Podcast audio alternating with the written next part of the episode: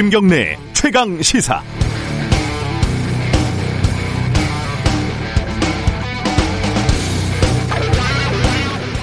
당신의 생사를 판가름지을 중요한 진단을 받아야 할 때 의사를 고를 수 있다면 둘 중에 누구를 선택하겠습니까? 1번 매년 전교 1등을 놓치지 않기 위해 학창 시절 공부에 매진한 의사. 2번 성적은 한참 모자르지만 그래도 의사가 되고 싶어 추천제로 입학한 공공의대 의사.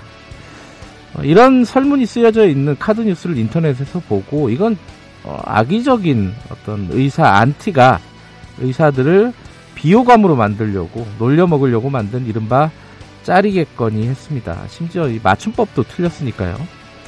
근데 이게 의사협회 산하 의료정책연구소라는 곳에서 공식적으로 만들어서 올린 홍보물이었습니다. 파업에 반대하는 국민들을 설득을 하겠다면서요. 논리는 간단하죠. 어릴 때부터 공부를 잘해야 좋은 의사다. 우리는 어릴 때부터 공부를 잘했다. 그래서 우리는 좋은 의사다. 앞으로 공부를 우리보다 못한 애들이 의사가 되면 걔들은 좋은 의사가 아니다. 아직도 학창 시절 전교 1등 한 걸로 평생을 울고 먹는 사람들이죠. 어, 평생 청소년기에서 벗어나지 못하는 덩치만 큰 어린아이들. 지금 국민들에게 무엇을 이야기해야 하는지 알지도 알고 싶지도 않은 엘리트들. 현실에서는 슬기롭게 생활하는 의사도 없고 낭만적인 닥터 김사부도 없고 더더군다나 굿닥터는 찾아보기 힘들고 욕망의 하얀 거탑에 살고 있는 공부 잘하는 안돼 아니 한때 공부 잘했던 미숙아들이 많다는 것. 그 드라마들은 장르가 아마 SF 한타지쯤 됐던 것이었습니다. 1번 공부 잘했던 의사, 2번 공부 덜 잘했던 의사 다 필요 없고요. 3번 자기 직업과 세상에 겸손한 의사를 선택하고 싶습니다. 분명히 많이 계십니다. 9월 3일 목요일 김경래의 최강 시사 시작합니다.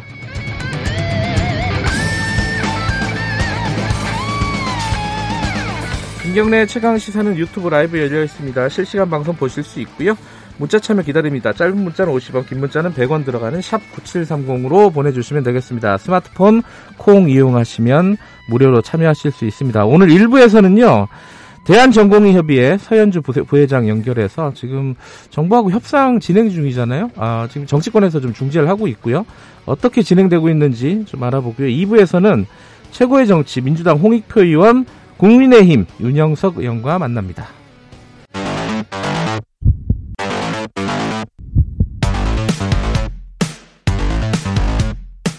오늘 아침 가장 뜨거운 뉴스 뉴스 unboxing 네 뉴스 unboxing 어, 민노기 기자 나와 있습니다. 안녕하세요. 안녕하십니까. 김양순 기자도 나와 있습니다. 안녕하세요. 네 안녕하세요. 어 먼저 지금 태풍 상황 올 때 비 많이 오던가요? 비도 어떻습니까? 많이 오고 바람도 많이 불고 예. 그리고 차량들이 속도를 좀 줄여야겠다는 생각이 들더라고요. 이게 예. 워낙에 고여 있는 물들이 많아가지고 예. 차량이 앞이 잘 안 보였습니다. 저도 출근하면서 좀 아찔한 네. 상황들이 좀 있었는데 어, 태풍 얘기부터 잠깐 연결해서 어, 정리하고 unboxing 들어가죠. 어, 중앙재해대책본부 이충현 사무관 연결되어 있습니다. 사무관님 나와 계시죠? 안녕하세요. 네, 안녕하십니까? 예. 지금 태풍은 어디까지 올라와 있나요? 네, 오전 6시 30분 현재 태풍 마이삭은 동해시 앞바다로 진출했고요. 아, 동해 시속, 바다로 네, 나갔어요, 일단은? 예, 예, 예. 이미 진출했고요. 예. 현재 시속 70km 속도로 북북 동진 지속하고 있습니다. 아무래도 우리나라 아침은 그래도 태풍 영향권에서 벗어났다고는 하지만 어, 중부지방과 경북을 중심으로 매우 많은 비가 내리고 있고요. 예. 또 오후까지도 강한 바람 부는 곳이 있을 거라고 하니까요. 예. 계속 주의하셔야겠습니다. 오후까지는 조금 지켜봐야 된다. 네. 밤 사이에 피해 상황 좀 들어온 거 있나요? 네, 지금 안타깝게도 인명피해 한 분 발생됐습니다. 예, 아파트 베란다 창문 파손으로 인해서 유리편 파편에 맞아서 사망하신 걸로 저희가 예. 원인 조사를 하고 있고요. 예. 부산 사하구에서 발생했던 사망 사고 한 명, 예. 그리고 이재민은 17세대 22분인데요. 아직 전원 귀가하지 못하고 계십니다. 네. 어, 강원과 제주, 경남 김해, 부산 동해 지역 전 지역에서 이렇게 일어났고요. 예. 일시 피해자는 1,505세대 2,280분인데 이 가운데 1,415분은 아직 집에 돌아가지 못하고 계시고요. 어, 출근 시간인데 지금 도로 네. 상황이나 이런 게 뭐 어려운 곳이 있습니까? 지금 뭐 공항 같은 경우는 무한 무안이라든지 광주 사천을 제외하고 나머지는 한 오전 10시 이후쯤이면 어, 공항 정상 작동 될 것 같고요. 예. 도로는 별도로 통제되는 곳은 없지만 지금 지자체별로 네. 침수가 자주 반복됐던 도로들에 대해서 네. 우회하라고 하는 그 침수 상황 알리는 재난 문자 발송되고 있습니다. 예. 재난 문자 수신 받으시면은 일단 확인하고 네. 이동 동선 계획 잡으시는 게 좋겠습니다. 지금 태풍이 또 올라온다 그래가지고 이 태풍이 지나가도 긴장은 계속 될 것 같아요. 네, 그렇습니다. 아무래도 집중호우가 오랜 기간 음. 이어졌고 거기에 이어서 또 강풍에 의한 태풍 또 지속적인 이런 많은 강우를 포함한 태풍을 경험하고 있는데요. 네. 지금 또 하나 다음 주 월요일쯤이면 또 집중적인 영향권에 들어갈 것으로 보이는데요. 네. 이 태풍 영향권에 있는 만큼 지금 산사태라든지 네. 아니면은 네. 그 급경사지에 그 학슬림 현상이 좀 위험 상황이 있거든요. 네. 사실상 전국이 산사태 위험 심각 단계에 있습니다. 네. 그래서 전국 산사태 위험 심각 단계라는 걸 고려하시고 아, 가능하면 산지라든지 절개지 주변은 접근하시지 않도록 주의하셔야겠습니다. 네, 알겠습니다. 어, 계속 고생해 주세요. 고맙습니다. 네, 감사합니다. 어, 중앙재해대책본부 이충현 사무관이었습니다. 어, 인명피해가 안타깝게 한 명이 있었네요. 네. 그죠? 그, 뭔가 상황이 벌어질 때는 작업을 하면 안 되는데, 그래서 네. 조심하셔야 됩니다. 출근길도 무리하지 마시고요. 떨어져 예. 계시고요. 어, 의사들 파업 상황부터 잠깐 알아볼까요? 지금 협상이 조금 진전이 되고 있다 이런 얘기들이 나오고 있어요. 그러니까 지금 더불어민주당이 예. 그 이제 중재를 하고 있는 그런 상황인데요. 예. 원점에서 재검토하겠다라는 그런 입장을 밝혔습니다. 음. 대신에 이제 집단 행동을 멈추고 국회에 마련된 협의 협의체에서 토론을 하자 이렇게 제안을 했고요. 네. 오늘 대, 이 의사협회하고 대한전공의협의회가 이 협상안에 대해서 논의를 한다라고 하는데요. 네. 일단 의협의 의협 쪽에서는 진행 상황을 굉장히 긍정적으로 보고는 있는데 음. 현재 집단 진료 거부를 주도하고 있는 게 전공의 단체거든요. 네. 이 전공의 단체들은 원점 재논의를 명문화해야 한다 이런 입장을 고수를 하고 있습니다. 그래서 네. 대학 전공의 협의회 입장 등에 따라서 집단 진료 거부 종결 여부가 음. 달라질 가능성도 있습니다. 대한 전공의 협의회 쪽 그 인터뷰가 예정이 돼 있으니까 그때 좀 자세히 물어보도록 하겠습니다. 어제 뭐두 어, 두 가지가 좀 논란이 있었는데 하나는 아까 제가 오프닝에서 말씀드린 어, 의사협회 산하기관의 네, 의, 정책연구소에서 네. 올려준 그 홍보 메시지고 다른 네. 하나는 대통령의 메시지 대통령의 간호사 응원 메시지인데 둘 다 좀 논란을 비, 비, 졌어요 이제 그 의사협회는 약간 좀 엘리트주의다. 뭐 수능 성적 뭐 이렇게 전교 1등 이런 것들이 지금 포함되면서 좀 비난이 많았죠. 김양순 기자가 잠깐 얘기해 주시죠. 그냥 뭐 전교 1등 엘리트주의 이런 걸로 보기에는 상당히 악의적이었어요. 게시물이. 음. 왜냐하면 나중에 두 학생이 의사가 됐을 때 당신의 생사를 판가름한다라고 돼 있잖아요. 네. 제가 뭐 어디 다쳐서 꼬매거나 이런 게 아니라 생사를 판단하고 좀 더 악의적이었다면 당신 아이의 생사를 누구에게 맡기시겠습니까? 네. 라고까지도 나갈 수 있었는데 여기서 두 번째 문항을 보면은 이제 공부는 못하지만 의사가 되고 싶어서 추천제로 공공의대에 입학한 학생이라고 돼 있단 말이죠. 네. 근데 사실 이 개정안 자체가 발의만 되어 있고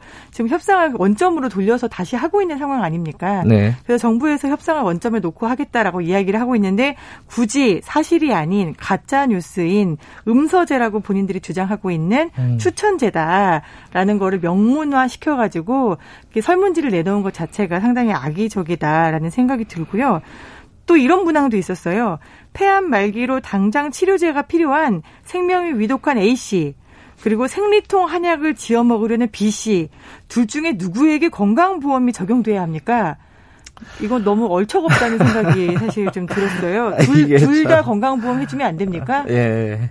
이게 생리통은 아무것도 아니다. 이런 시각이 기본적으로 좀 깔려 있는 거라서. 근데 예. 워낙 비판을 많이 받으니까 예. 이게 일부 문구를 수정을 했거든요. 수정을 했어요. 근데 음. 어, 떻게 수정을 했냐면 네. 매년 전교 1등을 놓치지 않기 위해서 이렇게 한 부분 있잖아요. 예. 예. 이게 정당한 경쟁과 입시 전형을 통해 꿈꾸던 의대에 진학한 의사 이렇게 바꿨고 어, 더 예. 나빠진 것 같은데요. 네. 그리고 성적은 한참 모자르지만 이렇게 쓰지 않았습니까? 네. 이 부분은 선발 기준이 명확하지 않은 시민단체 추천으로 공공의대에 진학한 의사 이렇게 바뀌었습니다. 근데 이게 음. 역시 가짜 뉴스네요. 그렇습니다. 예. 예. 이게 더 가짜 뉴스인 거죠.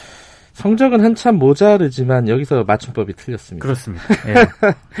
맞춤법도 좀 이게 좀 누, 누군가가 이 홍보 관련된 어떤 계획이나 이런 것들을 그림 그리거나 이러지 않는 것 같아요. 이 의사협회 쪽에서 보면은 어쨌든 그건 그렇고 청와대에서 나온 메시지, 그러니까 문재인 대통령 SNS죠, 그죠? 네, 페이스북에 올린 메시지였는데요. 예. 이게 어제 오후에 올라갔는데 아 상당한 반응을 불러일으키고 있습니다. 예. 이게 내용이 그동안도 이미 이제 휴진 중인 전공의들을 대상으로 해서 네. 전시 상황에 군인들이 전장을 이탈하는 거다, 유감이다, 이렇게 비판을 좀 해왔었거든요. 네. 근데 여기에다가 어제는 이제 코로나19와 장시간 사투를 벌이며 힘들고 어려울 텐데 장기간 파업하는 의사들의 짐까지 떠맡아야 하는 상황이니 얼마나 힘들고 어려운가라고 음. 이제 간호사를 응원한다라는 메시지를 보냈어요. 네. 여기서 이렇게 얘기를 합니다.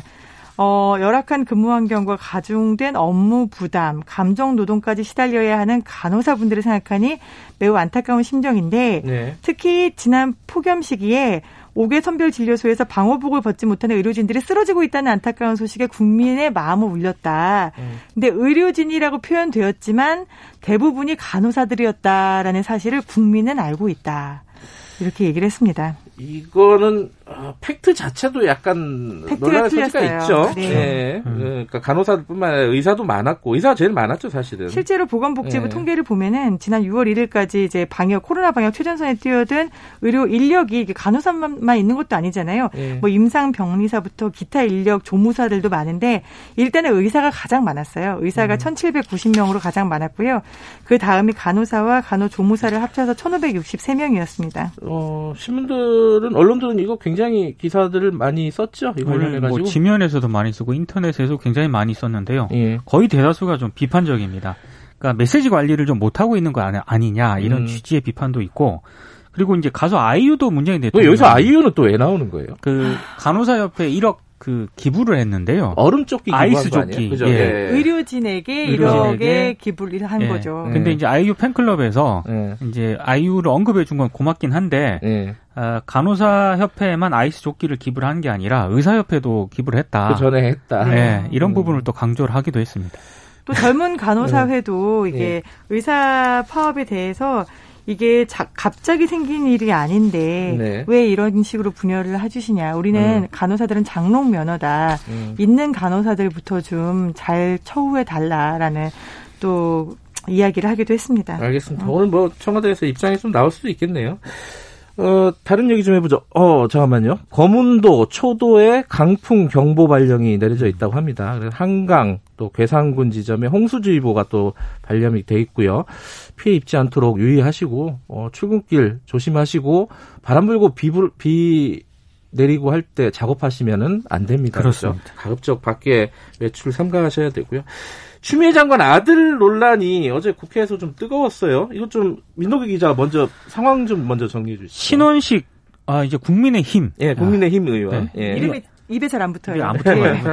어제 이제 그 추가적으로 의혹을 제기를 했는데요. 예. 추미애 장관 아들의 휴가 연장 의혹과 관련해서 네. 당시 추미애 의원 보좌관으로부터 전화가 왔다는 내용이 담긴 부대 관계자 녹취록을 공개를 했습니다. 네. 이 녹취록을 보면 당시 그 부대 지원 장교에 있었던 대위가 있거든요. 네. 이 대위가 추미애 보좌관으로부터 아들의 병가가 연장되느냐 문의 전화가 왔다고 그랬지요라는 질문에 이 대위가 네. 예라고 대답을 하는 걸로 나와 있고요. 네. 그리고 이 대위가 왜 추미애 보좌관이 직접 이걸 해야 하지 하는 생각을 했었다 이렇게 말한 내용도 있습니다. 네. 그리고 이 추미애 장관 아들의 휴가 승인권자였던 전 중령도 통화에서 지원 장교가 보좌관으로부터 병가를 연장할 수 없느냐 그런 전화를 받은 것 같고 지원 장교가 병가 연장은 안 된다고 했다 이렇게 들었다 이렇게 네. 얘기를 한 대목도 언급이 되어 있습니다. 추장관 쪽 입장은 뭐예요 여기에 대해서? 이게 어제 아들이 이제 서모 씨입니다. 네. 서씨 쪽 변호인단이 입장을 밝혔는데요. 일단은 그 녹취 파일 자체가 이 보좌관과 그 대위관의 녹취가 아니에요. 그건 네, 아니죠. 네, 신의원과 네. 대위관의 녹취이기 때문에 그쵸. 여기에 대해서 보좌관이 전화를 했다 안 했다라는 부분에 대해서 가타부타 답변이 없었고요. 예. 네, 두 번째로는 이 병가에 대해서 뭐 정말 기록도 군에 남아 있지 않다. 이 부분에 음. 대해서는 소견서가 있다라고 병원에서 음. 이미 부대 제출용 소견서를 보여줬고요. 네. 그다음에 여기에 대해서 병가는 어렵고 휴가를 써야 돼서 부득이 휴가를 활용했는데 음. 이게 행정 시스템에도 입력이 돼 있고 더군다나 당일 당직 사병은 이거를 제보했던 최초 제보자가 당직 사병이었거든요. 네. 그 당직 사병도 아니었다. 그 당직 음. 사병이 근무하던 날에는 이미 휴가 처리가 되어 있었다라고 반박을 했습니다. 그러니까 이게 병가가 어, 어떤 합법적인 적절한 병가였느냐 네. 이 쟁점이 있는 거고 보좌관이 전화를 했느냐 안 했느냐 그렇죠. 이 쟁점이 있는데 그렇죠. 보좌관 전화에 대해서는 아직 그 추미애 장관 쪽에서 정확한 입장이 없는 거고 그렇습니다. 그렇죠? 병가는 적적 적법 적법했다 네. 뭐 이렇게 주장을 하고 있는 거고요. 네. 지금 검찰이 수사하고 있으니까 그렇죠. 나오겠죠 이거. 네. 전광훈 씨가 퇴원을 했어요. 어, 생각보다 빨리 했어요, 그죠? 어, 퇴원했는데 또 퇴원하자마자 또 기자회견을 했어요. 그러니까 기자회견을 또 사랑제일교회 앞에서 했는데요. 예. 아, 문재인 대통령을 좀 겨냥을 했습니다. 문재인 예. 대통령이 한 달 동안 국가부정과 네. 낮은 단계 연방제와 같은 거짓 평화통일 선동에 대해서 사과하지 않으면 이후부터는 목숨을 던지겠다, 순교할 각오가 돼 있다 이렇게 얘기를 했고요. 네. 어, 사랑제일교회 관계자들이 어제 일부 언론의 기자회견장 출입을 또 막았다라고 하고 네. 취재진을 위해 마련된 천막 가장 앞줄에는 보수 유튜버들이 또 자리를 잡았다고 합니다. 네. 그리고 변호인단은 기자회견 이후에는 외신을 대상으로 사기극 주장을 계속 반복적으로 되풀이했습니다. 근데 지금 정광훈 씨 같은 경우는 보석 관련된 논란도 어, 있죠. 보석을 취소해야 네. 하라는 이제 검찰의 어, 청원 어, 청구가 있었고 어, 법원에서 지금 판단을 하고 있는 중이고 그렇습니다. 예. 다른 걸로도 지금 고소 고발이 계속 되고 있지 않습니까? 그래서 경찰이 어제 오후에 그 감염병 예방 및 관리에 관한 법률 위반 혐의와 관련해 가지고요. 네. 정광훈 목사 그 사랑제일교회 사택 등 네 곳에 대해서 압수수색을 벌였습니다. 아마 네. 이것도 이제 좀 수사가 진행이 될 것 같습니다. 네, 어, 마무리해야 되는데 오늘 중요한 판결이 있다고요? 간단하게 소개해 주세요. 네, 이제 7년 만에 나오는 대법원 판결이에요. 전교조가 네. 합법이냐 아니냐. 이제 전교조의 해직 교사들이 있는 부분에 대해서 네. 예, 법의 노조다라고 1심과 2심이 판단을 내렸었잖아요. 예. 이 부분에 대해서 해직 교사들이 들어 있다고 해서 법의 노조냐라는 음. 부분을 놓고 오랫동안 공방이 지속되어 왔는데 오늘 대법에서 판단을 음. 내리고요. 어, 유튜브 계정을 통해서 선고가 생중계가 될 예정입니다. 예, 뭐 결과는 내일 아침에 저희들이 또 방송을 해야겠네요. 여기까지 듣겠습니다. 고맙습니다. 고맙습니다. 고맙습니다. KBS 김양순 기자 그리고 민동기 기자였습니다. 김경래 최강 시사 듣고 계신 지금 시각은 7시 37분입니다.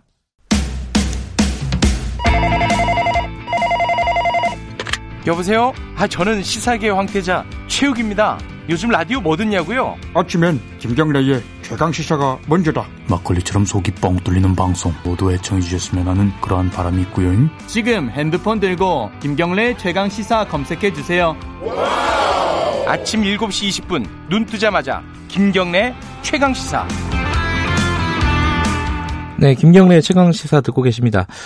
어, 지금 의사들 집단 휴진 어, 상황이 계속되고 있는데 어, 정치권에서 좀 중재를 하고 있어요. 그래서 어, 원전부터 재검토하자 이런 어떤 중재안이 나왔고 거기에 대한 논의가 어, 지금 의료계에서 진행이 되고 있습니다. 어, 지금 전공의 쪽 얘기가 가장 중요한 상황인데 대한 전공의 협의회 어, 서연주 부회장 연결해서 관련 얘기 좀 여쭤보겠습니다. 부회장님 나와 계시죠? 안녕하세요. 네, 안녕하세요. 예. 어, 일단은 지금 진행 상황이 어떻게 되고 있는지 그 정치권에서는 어, 원점에서 네. 재검토하자 네. 어, 이렇게 약속을 했다 이렇게 보도들이 나오고 있잖아요. 그걸 네. 받아들일 수 있는 겁니까 그 정도면은?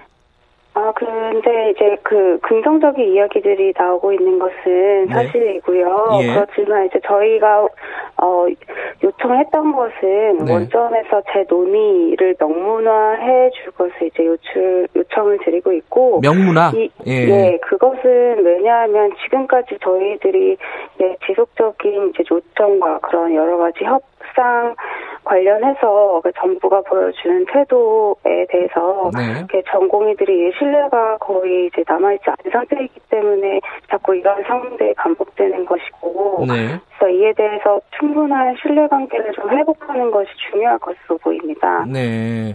네. 근데 이제 그, 그 정부와 의사 특히 이제 전공의 협의회 쪽과 이제 협상을 바라보면서 네. 어 좀 의사들에게 비판적인 시각을 갖고 계신 분들은 네. 아니 전공의들이 너무 이렇게 정부한테 완전히 항복 선언을 해라 이렇게 요구하는 거 아니야 협상이라는 게 어, 네. 어, 중간에서 좀 주고받고 중간 지점을 찾아야 되는데 정부 네. 보고 완전히 무릎 꿇어라 그걸 뭐 원점에서 재검토 철회 이런 걸 명문화해라 이렇게 요구하는 건 좀 무리 아니냐 이런 시각도 있어요. 그거 어떻게 보세요? 그거는?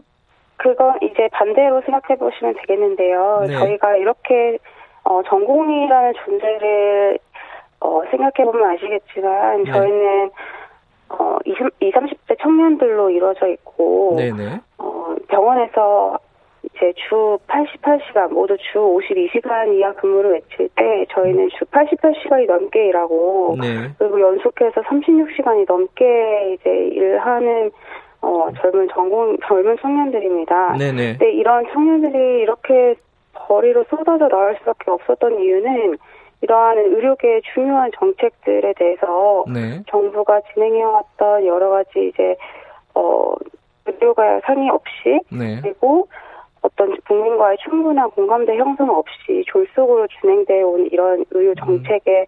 어, 논의 과정 네. 그리고 통보 방식에 대해서 어, 중 아주 위, 이중한 상태라고 생각해서 저희가 이런 의견을 제시를 하게 된 것이고 예. 어, 원점 재검토, 원점 재논의 이런 부분에 대해서 사실 명분해줄 것을 요구를 하는 것은 네. 지금까지 아까도 말씀드렸지만 이제 신뢰 관계가 무너진 상태에서 정부의 어떤 의지 그리고 정부의 어떤 노력에 대한 어 보사 그 정확한 이제 신뢰를 회복하기 위해서 저희가 요구를 하는 음. 것이지 예. 그 처음부터 그런 이제 어 아까 말씀하신 것처럼 저는 무리한 요구를 한다. 정부를 음. 뭐 어, 굴복시키고 싶어 한다라는 음. 이미지는 사실 음. 어, 정부 쪽에서 이 그 지금까지 반복된 협상에서 네. 어 그 이러한 이제 입장을 고수하고 저희한테 네. 무조건 이건 안 되고 어, 너희와도 논의할 수 있는 단계가 아니고 네. 이미 당정청에서 결정하고 이미 상당히 많이 진행되어 온 상태이기 때문에 네. 지금 바꿀 수 있는 것은 없다라고 네.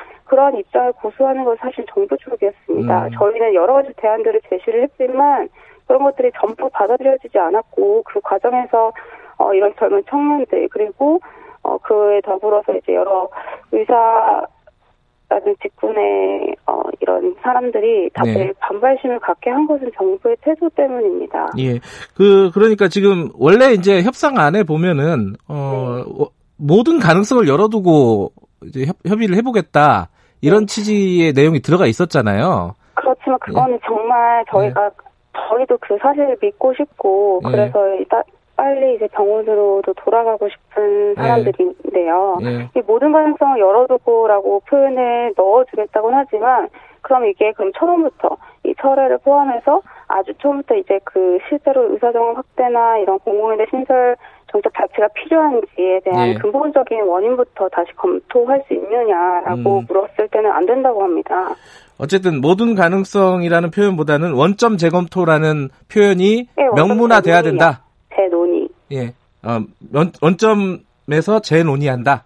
네. 예, 그렇죠. 그게 명문화가 안 되면은 지금 어 집단 휴진이라든가 이런 것들 접을 수 없다 이런 말씀이신 거죠? 접을 수 없다는 표현보다는 네. 저희 그 저희가 그런 지금까지 예. 어, 정책 추진 과정에서 그런 네. 불통 입장을 고수하는 정부의 어떤 이제 의지를 저희가 신뢰할 수 없다라는 네. 의미로 보시면 될 것 같습니다. 네, 저희가 최강 시사에서요 며칠 전에 어, 네. 인의협 어, 인도주의 실천 의사 협의회 이쪽 네. 이보라 공동, 대표랑 인터뷰를 하면서 네. 그 전공의 협의회에서 그 대의원들이 이 파업 중단과 관련된 투표가 있었잖아요.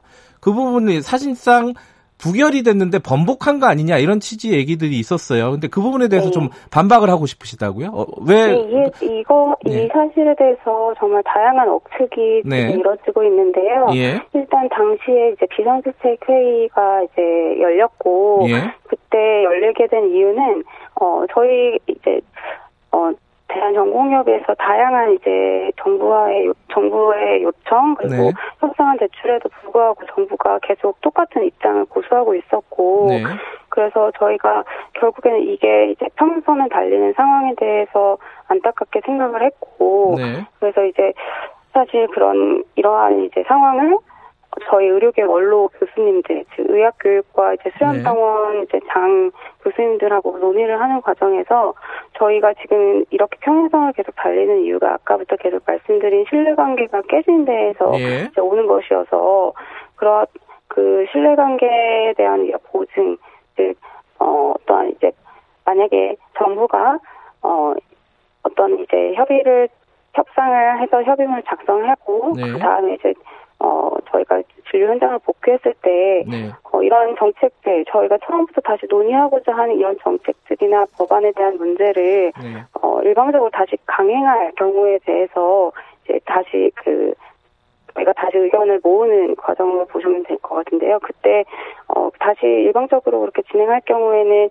모든 수련병원과 어, 의료계 전공을 포함해서 의대생들이 다 같이 이제, 어, 이런, 이러한 이제 일방적인 추진 방식에 대해서 대응할 것을 네. 이제, 어, 서약한다라는 이제 그 서약서의 일부였는데요. 그래서 네. 그런 병, 정부와의 그런 협상이 평행성을 달리고 있었기 때문에 네. 이러한 협의문, 그런 이런 서약서를 가지고 어, 이러한 것들 기준으로 해서 우리가 신뢰관계를 어쨌든 어쨌든 신뢰를 가지고 그리고 이 파업 지속을 네. 잠정 중단할 것은 어떻냐 하고 예. 저희가 의견을 물어보는 자리였고 예. 당시 결과는 어, 이 안건에 대해서 찬, 찬성하는 즉 파업을 어, 단체 행동을 잠정 중단할 것을 찬성하는 경우가 이제 49표였고 예. 어 그것을 반대하는 즉 단, 단체 행동 중단을 반대하는 것이 96표였습니다. 예, 그래서 근데 96표가 이제 퍼센트수를 보면은 49.7%로 50%가 안 돼서 그래서 중단하는 것이 결국에는 그, 그 안건 자체인 잠정 중단할 것이 예. 안건이 폐기가 된 상태였고요. 예. 그래서 결국 결론이 나지 않았기 때문에 이제 제 의결을 하게 된 예. 것입니다. 그러니까 그게 어, 내부적으로는 제 의결이라고 할 수 있겠지만 밖에서 보기에는 한번 네, 뒤집힌 거잖아요. 그래서 번복이라고 표현할 수 있는 거 아니에요? 아니죠. 근데 참, 그, 네. 그 결과만 보시면, 네. 잠정 중단할 것을 찬성하는 경우는 49표고, 예. 잠정 중단할 것을, 어, 반대하는 것, 즉, 파업을 네. 지속할 것을, 어, 요구하는 것이 96표였습니다. 예. 49표 대 96표였어요. 네. 근데 그러니까 그게 이제 저희의 대부분의 의견을, 예. 의견은 단체 행동을 중단하는 것을 지금 상황에서 음. 반대한다는 것이 대부분의 의견이었고, 무슨 말씀인지 알겠습니다. 네. 대부분의 의견이 그러한데 마치 네. 어그 저희 전공의 협의회에서 파업 그렇죠. 중단을 요구하는 사람들이 더 많은 것처럼 비춰지게 얘기를 했다 이런 그렇죠. 말씀이시잖아요. 네네네. 근데 물론 이제 과반이 안 넘었기 때문에 이 네. 안건은 폐기됐다가 다시 네. 한번 의결을 한 건 맞기 때문에 네. 어, 또 이제 밖에서 보기에는 또 어, 번복한 거 아니냐. 어, 이렇게 얘기를 한 것 같은데 번복이 어쨌든 아니죠. 그 음. 번복이 아니라 네. 그런 의결 어쨌든 안건이 폐기가 됐고 네. 이 상황을 결정을 해야 되는 입장이었기 때문에 음. 제 투표를 붙이는 것이지 네. 사실 뭐 찬성이 과반이 그러니까 찬성 그 단체 행동을 중단할 것을 찬성하시는 분이 훨씬 더 알겠습니다. 만약에 그런 의견이 어, 저희가 받아들일 수 있지만 예. 지금 그런 상황이 아니기 거의 두 배가 되는 상황이었기 때문에 알겠습니다. 어, 예. 절차적인 문제는 없었다고 보시면 되겠습니다. 예, 두 가지 시간이 많지가 않아가지고 죄송합니다. 짧게 두 가지 여쭤볼게요. 어제 네. 의사협회에서 낸 그 카드 뉴스 있잖아요. 어, 네. 그 생명이 어, 위독할 때 어, 네. 어떤 의사를 선택하겠느냐 공부 잘하는 의사 어, 아니면 저기, 저기 추천제로 들어간 공공의대 의사. 이게 네. 너무 엘리트주의 아니냐 이런 지적이 있어요. 여기에 대해서는 어떻게 생각하십니까? 네, 저, 저희도 그 부분에 대해서 예. 문제점을 제기를 했고요. 예. 그래서 이에 대해서 좀 수정할 것을 요구하는 바입니다. 예. 그 대통령이 간호사들을 얘기하면서 방역 네. 현장에 가장 많이 있었던 건 간호사인 거를 국민들은 알고 있다 이렇게 얘기를 했단 말이에요. 거기에 대한 네네. 네. 논란들이 많은데 거기에 대해서는 어떻게 보십니까? 일단은 그렇게 지금 그 대통령님께서 네. 사실 저희가 그 국회 쪽에서 한정희 위원장님께서 이제 얘기를 해주신 그런 긍정적인 변화들로 네. 논의가 상당히 잘 되고 있던 상태였고 네. 그 내부의 신뢰관계나 어떤 분노나 이런 어 실망감 이런 것들도 저희가 많이 완화가 되고 있는 상태라고 판단을 했었는데 네. 어제 그 대통령께서 남겨주신 그 글 글이 다시금 그런 이제 어, 감정 상태를 악화시킨 것으로 음. 보이고 네. 상당히 지금 저희가 어려운 상태이고요. 예. 그리고 그리고 그그 자체가 이제 어 사실 편가르기를 하는 음. 그런 이제 모양 모양새여서 네. 상당히 아쉽고 어 이에 대해서 젊은 간호사회 쪽에서 이제 음. 의견을 낸 것이 있는데 네. 어 그런 것들을 좀 참고해 보시면 될 것 같습니다. 예. 제가 간호사 쪽에서는 이제 이런 평가에게는 별로 이런 네. 상황을 회복하는 게 옳지 않고 네. 사실 그런 상황들을 어 그, 그런 이제 코로나 확산 상황에서 가장 고생한 것은 간호사 그리고 의사들이기 때문에 예. 이 동료들을 빨리 돌려줄 그러니까 이러한 정부의 진정성 있는 태도로 이 동료들이 빨리 병원에 돌아올 수 있게 해 주셔야지 음. 음. 이 상황에서 이렇게 편가르기 하는 방식은 옳지 않다 음. 이렇게 얘기하신 것들을 참고해 주시면 네, 감사하겠습니다. 알겠습니다. 어쨌든 협상들 잘 진행이 돼서 빨리 의료 현장에 돌아가셨으면 좋겠어요. 네, 저도 그런 것을 음. 정말 간절하게 바라고 있습니다. 여기까지 듣겠습니다. 고맙습니다. 네. 대한전공의협의회 서현주 부회장이었습니다. 김경래 최강기사 1부는 여기까지 하죠. 2부에서는요, 최고의 정치, 더불어민주당 홍익표 의원, 그리고 국민의힘 윤영석 의원과 함께 전국 현안들 많죠? 얘기해 보겠습니다. 잠시 8시에 뵙겠습니다.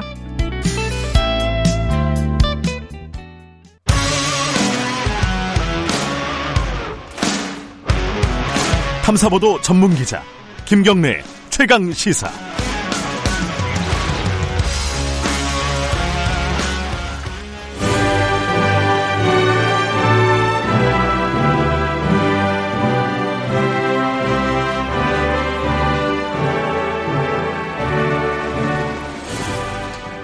전국의 가장 뜨거운 현안을 여야 의원 두 분과 함께 이야기 나눠보는 시간입니다. 최고의 정치 오늘도 두 분 나와 계십니다. 먼저 더불어민주당 홍익표 의원님 안녕하세요.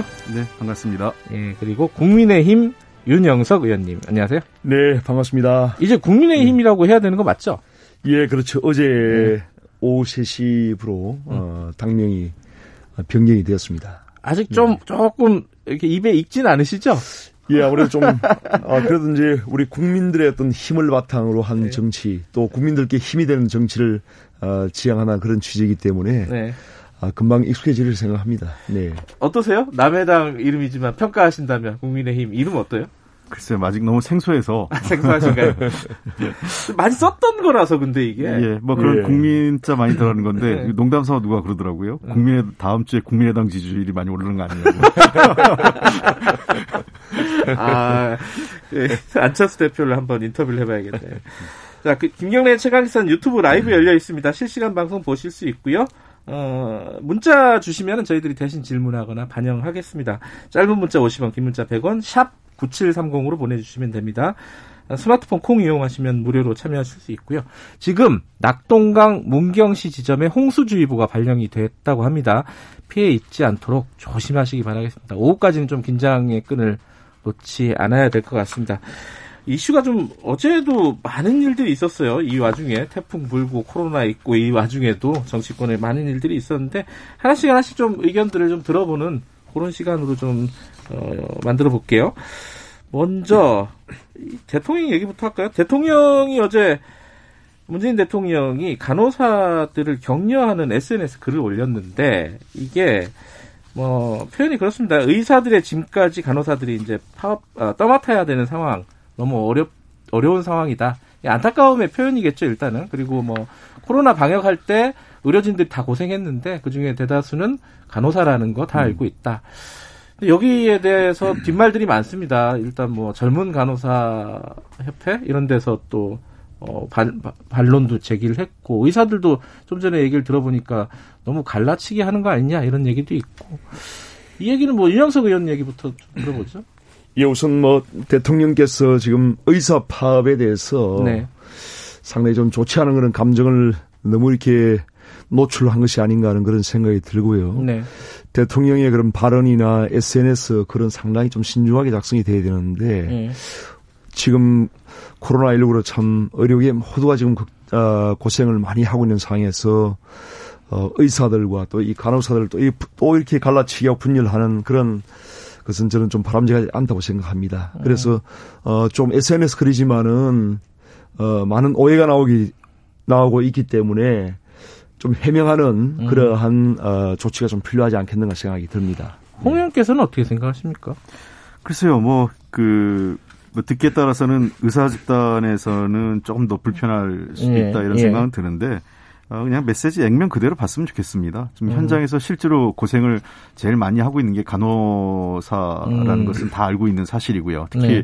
어, 지금 음. 명분 없는 그 의사들 파업으로 인해서 파업이 또 아니죠. 이건 그 진료 거부? 진료 거부죠. 예. 파업은 노동자들이 합법적 권리인데 음. 그래서 의사들의 이 저 명분 없는 진료 거부 행위에 대해서 그로 인해서 그 현장에서 간호사들의 그 이 경무가 가중되고 있거든요. 네. 그런 현실에 대해서 위로의 메시지를 보낸 거다 이렇게 얘기하면 될 겁니다. 그걸 뭐 굳이 갈라치기다, 음. 뭐 의사 집단을 뭐 매도했다 이렇게 표현하는 것은 저는 뭐 적절치 않다고 봅니다.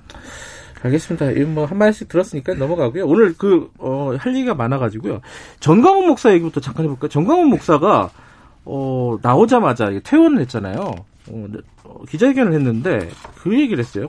국민을 속이는 행위를 계속하면 이거 대통령한테 한 얘기인데 어, 사과하고 대통령은 먼저 어, 한 달 뒤에 어, 계속 이런 행위를 하면은 국민을 속이는 행위를 하면은 순교할 각오가 돼 있다 이렇게 얘기를 했어요. 이 좀 어떻게 어떻게 보셨습니까 이거는? 글쎄요. 뭐저 저도 그 카톨릭 신자지만 네. 정광훈 목사 때문에 이 순교란 말도 오염되는 것 아닌가 싶은데 아, 매우 불쾌합니다. 그러니까 네. 어, 정광훈 목사 본인의 행위가 어떠한 사회적 파장과 어, 지금 그 위기를 조, 초래했는지에 대해서 좀 되돌아보셔야 됩니다. 예. 지금 중소자영업자하고 그 상공인들이 가뜩이나 지난 어 2월 달부터 본, 본격적으로 확산되기 시작한 코로나 때문에 힘드셨는데 예. 이번 그 사실상 2.5단계지 않습니까? 3단계 격상 여부까지 지금 검토하고 있는 상황인데 어, 거의 그 준 봉쇄 단계예요. 음. 이런 상황이 철회된 그 하루 이 민, 우리 그이 일반인들의 일상의 삶과 민생이 파탄 날 지경인데 네. 본인이 사과는커녕 이렇게 뭐 정부의 방역 조치가 사기극이다. 뭐 본인이 뭐 어, 사과 안 하면 거짓을 뭐 사과하지 않으면 순교하겠다 이렇게 얘기하는 것 자체는 저 보기엔 정말 어이 기독교 어, 지금까지 성실하게 우리 사회에서 헌신해왔던 기독교에 대한 어 그 굉장히 모욕적인 행위고 어 부적절한 행위다 저는 생각을 합니다. 이영석 의원님은 어떻게 생각하세요? 네, 정강한 목사가 이제 이런 발언을 하게 된 배경이 이제 아마 있지 않겠습니까? 어떤 그래서 음. 이제 어 그러한 것은 어떤 불만에서 이제 출발한 것 생각이 드는데요. 예. 정부의 그런 방역 실패, 네. 방역 실패로 인한 그 코로나 확산을 어, 특정한 그런 집단 또는 특정한 교회에 증가하는 이러한 어, 행위에 대해서 불만을 가지고 있는 것 같아요. 네. 그래서 그러한 부분은 어, 정부가 어, 이러한 정부의 정책 실패를 특정한 집단에 증가하는 것은 바람직스럽지는 않죠. 다만 이제 어, 그러한 그 불만과 비판에도 농구에도 합리적인 그 어떤 논리가 있어야 되는데 어, 바이러스를 이제 의도적으로 이렇게 뒤집어 씌웠다. 이런 것은 국민적인 상식에는 부합하지는 않는 것 같습니다. 제가 네. 생각하기 때문에. 그래 서 이러한 그 발언을 하는 것은 상당히 조심을 해야 되고요. 절대 있어서는 안 된다고 생각을 하고 또한 어 사랑 제일교회나 8.15 집회의 모든 그 책임을 전가해서는 안 되고 정부에서 어, 그렇다 하더라도 어 지금 그 코로나 19로 국민들의 걱정이 많은 그런 상황에서 방역에 대한 또 협조나 역학조사 협조는 아, 적극적으로 저는 해야 된다고 생각합니다. 네. 근데 좀 아쉬운 거는 오늘도 윤영석 의원님 말씀이 그러신데 여전히 그, 저, 국민의힘, 이제 당은 바뀌었는데 정광훈 목사의 관계가 매우 어정쩡해요. 음. 그러니까 약간의 한편에서는 잘못됐다고 하면서도 한편에서는 약간 어, 두둔하거나 옹호하는 듯한 인상을 자꾸 주니까 네. 도리어 정광훈 목사가 더 이런 식으로 어, 그, 저, 우리 사회의 그 질서를 그 근본적으로 흔드는 발언을 반복하는 것 아닌가 이런 우려가 있습니다. 저희가 저는, 이제. 저는 분명히 한번 네, 선을 그어줬으면 된다 저희 국민의 힘에서 뭐 특정인을 두둔하는 것은 있을 수가 없죠. 네. 그것은 이제 국민적인 어떤 상식에 입각해서 저희가 판단하는 것이고 정부도 어떤 어, 그런 방역 실패를 특정한 집단에 전가해서 안 된다는 것을 제가 이제 말씀드리, 드리는 겁니다. 그것이 틀린 말씀은 아니지 않습니까? 음. 그래서 그러한 것을 자꾸 두둔한다고 하는 것은 그야말로 국민의 힘과 어떤 정강원 목사를 자꾸만 이렇게 결부시켜서 어, 정치적인 타격을 가리는 그런 인식이라고 생각하고요. 어, 그래서, 어, 정강훈 목사도 자중을 해야 되고, 또 민주당도 그러한 정치적인 접근이 결코 이러한 그 코로나19를 극복하는데 도움이 되지 않는다는 것을 꼭 좀 명심을 해 주시길 바랍니다. 근데 그 지금 사랑제일교회 쪽 확진자가 천 명을 넘었어요. 네네. 그러면 어 없는 책임이 없는 집단한테 뭔가 책임을 묻는 건 아닌 것 같은데 아니죠, 그러니까 예, 분명히 책임이 있다. 사랑 제일교회만 네. 모든 책임을 전가해서는 안 된다는 음. 그런 말씀이고요. 여기 애만 하면 안 된다. 그렇죠. 그렇죠. 네. 사랑 제일 교회에서 이제 확진자가 지금 많이 발생하고 있는 것은 굉장히 우려스러운 일이죠. 네. 그리고 사랑 제일 교회 일부 교인들 중에 네. 그러한 방역에 협조를 안 한다든지 역학 조사를 거부하는 그런 부분도 있는 것으로 알고 있는데 그런 부분은 결코 바람직하지 않습니다. 네. 그래서 이러한 부분에 대해서는 정부에서도 좀 더 강력한 그런 조치를 전 음. 취해야 한다고 생각합니다. 재수감 할 수 있잖아요. 지금 보석허가 조건을 안 지켰다. 정광훈 목사가 뭐 네. 집회 참석이나 이런 것들 뭐 이렇게 얘기하면서 검찰이 이제 보석 허가를 취소해 달라. 이렇게 지금 얘기했는데 어떻게 보세요? 뭐 취소해야 된다고 보십니까? 지금 어, 상황을 보면은 그 당초 보석의 그 조건을 조건을 위반했다 봅니다. 뭐이 네. 문제를 뭐 정치적으로 이해할 필요도 없고 법적으로만 네. 봐도요. 네. 어그 당시 보석을 허용할 때 네. 본인의 사건과 관련된 집회나 네. 또는 그 저 연루된 그, 어, 그 시위 집회에 참가해서 안 된다. 음. 또 위법한 그 집회에 가서 안 된다 이랬거든요. 예. 그런 측면에서 이번에는 명백하게 어 그 법을 위반, 했다 저는 보고 있고요. 네. 어 그래서 보석 허가를 취소해야 되는데 검찰이 지금 이미 8월 16일 날 그 검, 즉 보석 취소를 신청을 했는데 네. 법원에서 그동안 아무런 그 저 어떤 행동을 취하지 않았습니다. 네. 사실 이번에 법원에 대해서 이러저런 비판적 시각이 높지 않습니까? 예. 그동안은 뭐 정광원 목사가 퇴원 그 하지 않은 상태에서 네. 어 치료받고 있는 상태니까 그렇다 하더라도 이제 어 진료를 마치고 그 복귀한 상태이기 때문에 네. 어 빠른 시일 내에 그 법원에서 이 문제에 대한 판단을 법적 판단을 어 내려서 보석 취소를 허, 그 자, 그 보석 허가를 취소하는 것이 맞다 이렇게 생각합니다. 음, 어떻게 생각하세요? 재수관 관련해서는 지금 이제 보석 조건을 애초에 위반했 다 이렇게 말씀하시는 거잖아요. 어, 그 당시 이제 보석 조건을 보니까 이제 그 위법한 그런 예. 시위나 집회에 참여해서는 안 된다. 음. 또, 어, 하는 그런 부분이 있었는데 사실상 이제 8.15 집회에도 정부에서 어떻게 보면은 정강 목사의 참여를 네. 어, 당시에 그런 그 어떤 위험성이 있다고 판단이 됐으면은 어 제, 설득을 하거나 제재를 했어야죠. 그런데 그러한 노력이 좀 부족했다는 것이 아 그때 어, 우리가 만약 제재했으면 또 개인의 그 저 시위 그 집회 아니죠. 그 당시 이제 그런 그 보습 조건이 있기 때문에 보습 조건에 어떤 위배되는 그런 부분도 있지 않습니까? 아유, 그렇기 때문에 음. 그러한 부분에서 좀 그 근데 이분이 뭐 어, 뭐 설득될 사람은 아닌 것 같고 정부가 좀 이렇게 적극적인 그런 조치를 하지 않았다는 그런 네. 비난은 그 면치 못할 겁니다. 네. 그렇기 때문에 앞으로 뭐 이 부분은 이제 법원에서 정확히 판단을 해야 되고요. 네. 어뭐 판단을 뭐 적절한 판단을 하리라 생각합니다. 법원의 판단에 맡기자. 저는 네. 근데 좀 말씀이 좀 그 어폐가 있는 거는 경찰 그 당시 경찰도 그렇고 서울시도 그렇고 집회 취소가 냈는데 예. 법원에서 그건 허락을 해준 거예요. 예. 여덟 열 건 중에 두 건을 허락을 해주면서 이게 뚫린 건데 예, 예. 만약에 그 법원의 선택에 있어도 경찰이나 서울시가 강압적으로 막거나 심지어 예.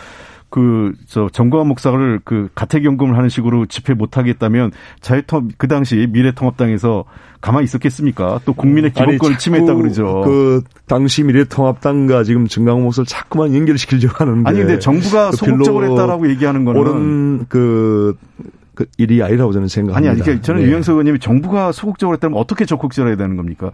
그러면 경찰이 가서 못하게 마닥 막았어야 되나요? 어, 원천적으로 이제 이러한 부분에서 이제 물론 그 법원의 그 집회 허가가 있었기 때문에 지금 정부가 자꾸 이제 책임을 이렇게 어, 어 법원에 이렇게 자꾸 이제 전가시키고 하는 그런 부분인데 네. 어 이런 부분에서 이제 어 정광훈 목사에 대한 그런 설득도 부족했다고 저는 생각하고요. 그 당시에 이제 보수 조건에서 이 부분이 어 당연히 어떤 그 자택에서 이렇게 뭔가 그 어, 그 보석 조건에도 그런 조건이 있거든요, 분명히. 음. 그래서 자택에, 어, 격리는 아니지만 자택에 이제 계속 있어야 된다는 그런 조건도 있는데, 음. 그러한 부분을 들어서라도 설득을 했어야 되는데 좀 부족했다는 것이죠.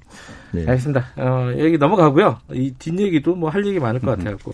추미애 장관 아들 얘기가 어제 국, 국회에서 여러 군데서 좀 뜨거웠습니다. 뭐, 국방위에서도 나왔고, 법사위에서도 나왔고, 예결위에서도 나왔고. 어, 지금 휴가가 뭐 적법하지 않았다. 이런 취지로 지금 미래통합당에서 계속 문제 제기하고 있잖아요. 뭐가 제일 문제인지 먼저 윤현석 의원님이 말씀을 해 주시죠. 우선 그 추미애 장관 그 아들이 이제 예. 카투사 예. 어, 그 미군 부대에 이제 복무하는 그런 네. 한국 군인이죠. 이제 그런 카투사로 이제 복무를 했는데 어 보니까 이제 21개월간 근무를 했더라고요. 네. 21개월 중에 보니까 휴가를 병가를 포함해서 어 58일간을 썼어요. 그러니까 네.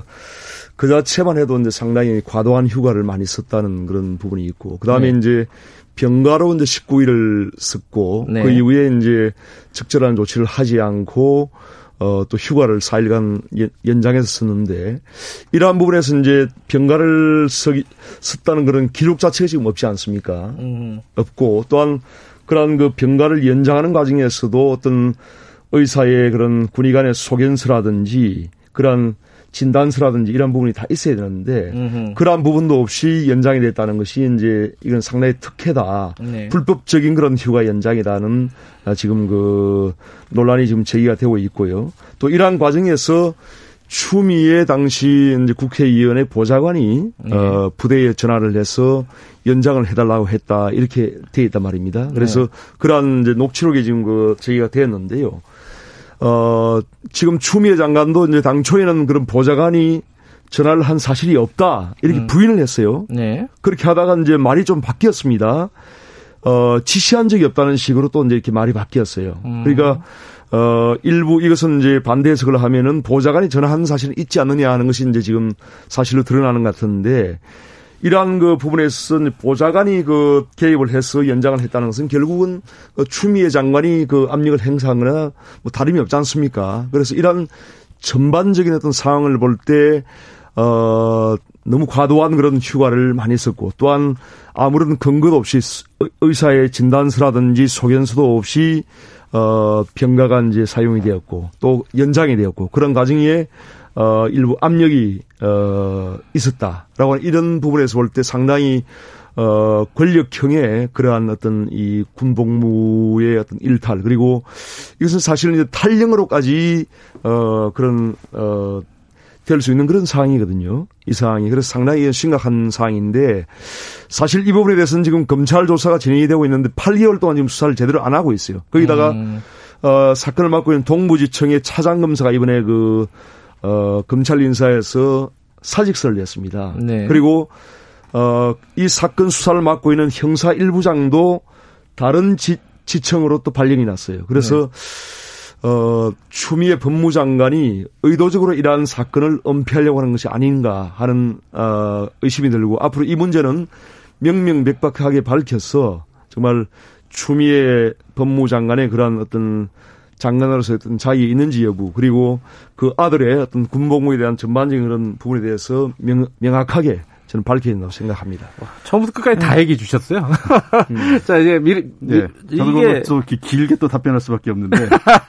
아니, 좀 짧게 끌어서 네. 가면 좋겠는데. 네. 어쨌든. 뭐 지금. 다 얘기하셨기 때문에. 예, 군대 문제 민감하잖아요. 어떻게 예. 지금 대응을 하시고 있습니까 근데 일단은 지금 저, 그 야당이나 네. 언론에서 제기하는 문제는 대부분이 추정, 의심, 의혹 이런 것밖에 없다 이렇게 생각을 합니다. 정확한 네. 사실의 기초에서 의혹 제기가 이루어지는 건 아니고요. 네. 자 문제가 되는 게 58일의 휴가인데 그 중에 네. 연가 28일, 특별휴가 11일인데 그러면 39일이거든요. 예. 이거에 대해서는 근거가 다 있다는 겁니다. 예. 또 그런데 이것도 많다 자꾸 그러는데 그렇다면 당시 카투사 병사들의 전체적인 휴가 그 저 일수가 어떻게 되는지 지금 이 카투사 부대에 대해서 좀 그 전반적인 그 사실관계를 좀 파악을 했으면 좋겠어요. 그럼 특정인에게 과도했던 건지 어 비교를 한번 해봐야 된다. 그렇, 습니다 예. 그러니까 그런 사실 어, 파악 없이 단순하게 그냥 이게 많지 않느냐라고 음. 얘기하는 게 저 적절치 않다 이렇게 생각을 하고 특히 카투사와 우리 일반 육군 부대하고 조금 다른 거예요.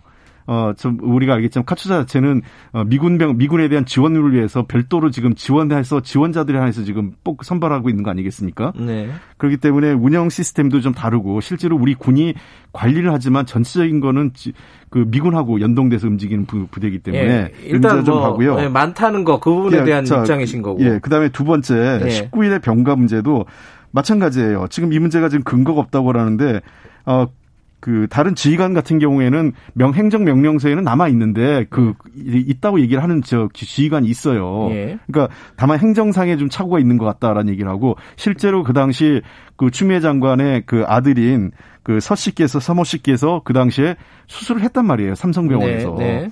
그런 그 그럼 그 진료 그 당시 수술 기록과 당시 그 병가하고 기간이 일치하는지 여부를 확인해 보면 될 문제예요. 그러니까 그 근거 없이 갔느냐. 그러면 저 우리가 지금 군대에서 많은 사람들이 병사들이 치료도 못 받고 그러면 뭐 군대 에 있어야 되느냐 그건 아니잖아요. 네. 지금도 그 불가피한 경우에는 그 병가를 허용해 주고 있는 거란 말이에요. 네. 그런 측면에서 이 문제를 실제로 그러면 그 당시 삼성병원 기록과 맞느냐 안 맞느냐를 봐야 된다 이렇게 보고요. 음. 또 하나 공개 독취록이라고 신원식 의원이 공개했는데 이게 전부 다 제목 장사를 했어요. 처음에는 보좌관에서 마치 추미애 장관 보좌관의 그 보좌관이 직접 그 군 관계자하고 통한 녹취록이 있는 것처럼 얘기를 했는데 음. 그게 아니라 신원식 의원 보좌관이 군 관계자하고 통화, 그 통화하면서 그런 거 아니에요? 거의 유도성 질문들을 했어요. 전체적으로 내용은. 그런 거 음. 아닙니까 하면 해당자인 그 군 관계자는 지원장교 A, 씨라는 분은 네. 내용에 대해서 정확하게 인지하고 얘기하는 건 아니에요. 아, 그런 것 같습니다 라는 거 제가 가보니까 동부지검에서 검사한테 얘기 들었습니다. 그러니까 본인이 누 보좌관이 누군지 음. 언제 어, 떻게 통화했는지도 정확한 기록을 본인은 못 갖고 대가 갔더니 그렇게 얘기를 하더라 이런 식의 얘기예요 전부 다. 네. 그래서 이 문제는 지금 검찰 수사가 진행되고 있고 그 검찰 수사가 나오면 나오는 대로 추미애 장관이 책임지겠다고 했지 않습니까? 음. 그래서 그 정치 공세할 이유도 아니고요. 그리고 정상적으로 이미 다 제대를 했습니다. 근데 말이 좀 바뀌었다는 부분에 대해서는 어떻게 생각하십니까? 추 장관 말이 좀. 그 말이 바뀌었다라는 거에서도 한 번 좀 저희도 봐야겠는데 네. 추, 추, 추 장관 자체도 이 사실에 대해서 네. 그몇 년 전에 있었던 일에 다 사실을 기억할 수 없겠죠. 누가 음. 전화를 했고 안 했고의 그런 문제 자체도 네. 그리고 실제로 그러면 누군가 전화를 했다 쳤을 때 그 전화가 압력으로 받아들여졌는지 음. 그러니까 우리가 봐야 될 게 첫째 이게 압력으로 느꼈는지 음. 두 번째는 그로 인해서 정상적인 행정 절차가 아닌 것이 이루어졌는지 네. 그리고 세 번째는 그 이후에 이런 것 이런 문제가 뭐 저 군부대 내에서 지금 정상적으로 지휘 계통에 보고되고 어 사후에 어 그 깔끔하게 처리가 됐는지 이런 문제들을 살펴봐야 되는 문제지. 그 우리가 통 그 갑자기 위급하거나 아프면 그 병원에 안, 응급실에 안 가고 일단 군부대 들어가야 되나요? 그건 아니잖아요. 예, 지금 그래서 이제 예. 어, 추미애 당시 국회의원 당시 당 대표였죠. 그러니까 당 대표의 2017년 보좌관이 예. 보좌관이 전화를 했다는 것은 거의 사실인 것 같습니다. 이것은. 에, 그래서 이제 뭐 사실인지 모르겠지만 어쨌든 그런 문제 제기가 있었던 거죠. 그 네. 바, 말이 바뀌었거든요. 그래서 네. 이러한 부분은 이제 거의 사실로 굳어지는 것 같은데 네. 그러한 부분을 지금 자꾸 부정을 하려고 하시면 안 된다고 저는 생각을 하고요. 지금 정경두 국방부 장관도 지금 인정을 했습니다. 그러니까 어떤, 19일간의 예. 19일간의 그 이제 병가를 갔는데 아, 아. 19일간의 가리라고 긴 병가 기간임에도 불구하고 병가 서류가 지금 없다는 거예요. 네. 이런 일이 있을 수가 없잖아요. 네. 그래서 그러한 부분에서 어떤 이에 분명히 부정과 비리가 있다는 생각이 들고 또한 병가를 가기 위해서는 의사의 진단서와 소견서가 반드시 첨부돼야 됩니다. 네. 전혀 없습니다. 이런 부분이. 네. 없으면서 또한 19일간의 병가가 부족해서 또 4일간 연장을 했단 말이에요. 네. 이러한 부분이 그 당시에 추미애 당 민주당 당 대표의 아들이 아니었으면은 네. 이러한 일은 상당히 쉽지가 않았겠죠. 그래서 이러한 부분에서 보좌관까지 동원해서 전화를 하고 하는 것은 했다는 것은 상당히 특혜 논란이 일어날 수밖에 없고 네. 어 결국 이, 이것이 탈령이다. 네. 그렇기 때문에 응분의 그러한 책임을 져야 한다는 것인데 이러한 부분을 지금 어, 검찰 수사가 진행이 돼야지 이것을 밝힐 수가 있는데 네. 지금 추미애 법무장관이 법무장관이다 보니까 관련되는 지금 그, 어, 조사가 지금 전혀 진행이 되지 않고 있지 않습니까? 네, 수사는 하고 있죠, 있기는. 수사가 예. 예. 추미애 장관 말대로 굉장히 간단한 수사입니다. 예. 관련자의 그런 지금, 지금 그 조사만 하면 되는 상황인데도 8개월이 지금 8개월 동안 수사가 음. 제대로 안 되고 있는 것은 결국은 검찰에서도 추미애 법무장관의 눈치를 보고 지금 안 하는 거예요. 네. 아, 그래서 그, 이러한 부분에 대해서도 자꾸 이제 민주당에서 이것을 비호하지 마시고 검찰에 대해서도 빨리 수사를 촉구해서 이러한 부분을 빨리 수사가 종결될 수 있도록 그렇게 아니, 해주시기 그 바랍니다. 추미애 장관도 얘기했고 저희도 그렇고 검찰이 빨리 수사했으면 좋겠어요. 그리고 언제 음. 검찰이 아니, 그렇게 해놓고 아니, 형사 일부장 다 딴 데로 보내버리고 아니 아니죠. 말이 안 되죠. 요즘 검찰이 어디 민주당과 대통령 눈치를 봅니까? 도리어 야당 눈치를 더 보죠. 언제 검찰이 우리 말 듣습니까? 저희 저희가 말을 들, 들으라고 요구한 적도 없고. 근데 다만 이런 얘기가 있어요. 지원 장교 얘기하고 다르게 그 지휘관인 예. 삐머 중령 같은 경우는 이런 얘기를 해요. 연통에는 기록이 남아 있다는 거예요. 음. 그리고 근데 다만 명령지가 지금 없다 이런 얘기를 하는데 그러니까 명령지라는 거는 군, 군대 같은 경우는 지휘관의 명령이 선 명령 그다음에 후 행정 절차가 이루어지는 경우가 종종 있는데 예. 그 행정 절차가 이후에 제대로 이루어지지 않은 것 같다. 예. 그래서 정경두 국방장관도 지금 상임위나 이런 얘기를 같은 데서 답변하실 때 행정 착오가 있었던 것 같다 이런 얘기를 하는 겁니다. 그래서 그 문제에 대해서는 아까 검찰 수사해보고 그런 그 이런 경우가 아주 예외적으로 어, 특권층 자녀에 대해서만 어, 특혜처럼 이루어졌는지를 살펴보면 될 일이라고 봅니다. 근데 이제 검찰 수사가요. 어, 어쨌든 결론이 날 텐데 어떤 방식이로든지 네. 미래통합당 입장 같은 경우에는 어, 만약에 무혐의로 결론이 나면은 어, 이 검찰 수사 못 믿겠다 이렇게 될 거 아니에요 분명히 그죠? 그래서 이제 지금 네. 그 저희가 특임 검사를 이제 특임 검사로 하자고 음. 주장을 하는 이유가 네. 지금 8개월 동안 수사를 하면서 그 수사에도 상당히 미온적이었고 예. 그나마 지금 수사를 담당하던 검사들 다른 뭐 사임을 사임을 하거나 또 다른 지청으로 발령을 낸 것은 이것은 추미애 법무장관이 이, 이 건에 대해서 수사를 할 의지가 없다고 저는 봅니다. 그렇기 알겠습니다. 때문에 수사가 진행되더라도 상당히 이것은 중립적으로 되기 어렵기 때문에 예. 아, 특임 검사를 해서 임명해서 이 문제를 수사를 해야 된다고 저는 요 얘기만 듣고 다른 얘기로 넘어가죠. 특임 검사 제안은 어떻게 생각하세요? 글쎄요, 그거는 그 판단해 봐야 될 문제라고 합니다. 일단은 네. 그 검찰 수사가 보고요. 네. 결과 보고 결과 미진하거나 네. 그러면은 그 이후에 가서 논의해야 될 문제라고 생각을 해요. 그건 네. 어, 국민들께서 수사 결과를 보면 그에 따라 판리적 판단을 하지 않을까 생각됩니다. 알겠습니다. 어, 시간이 많지 않아서 이 재난지원금 얘기는 간단하게밖에 못 하겠네요. 일단 그 이거는 홍 의원님 생각을 좀 궁금해서 좀 여쭤보고 싶어요. 이게 당내 어, 뭐 선별지급 얘기가 더 많은 것 같긴 한데 장관도 그렇고 어 이낙연 대표도 그렇고.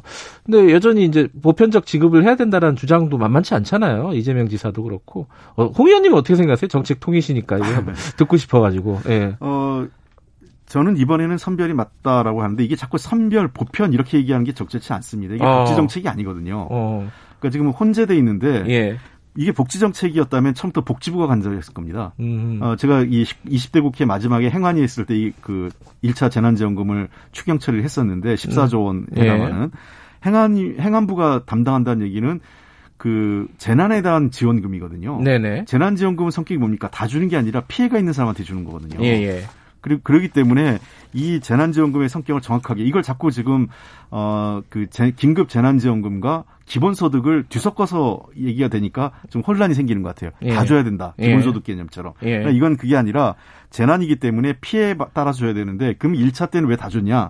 사실 1차 때는 피해를 어 워낙 상황이 어려워서 피해를 그 특정하기가 어려웠는데요. 예. 지금 한 7, 8, 7개월 정도 진행되면서 지자체라든지 관련 행정기관에서 나름 피해 짓기가 있습니다. 예를 들면 코로나 이, 이후에 그 휴직이나 실직한 음. 사람들, 그 다음에 자영업이나 소상공인지에서 휴업이나 폐업한 사람들 이런 분들을 대상으로 저는 적절한 상태에 그 저 상응하는 그 피해 보상이 이루어지면 기준을 정해서 피해 보상을 하는 게 맞다 이렇게 생각을 합니다. 네. 저는 이제 예, 유영석 의원님 예. 이재명 지사가 계속 이 문제를 지금 제기를 하고 있는데요. 예.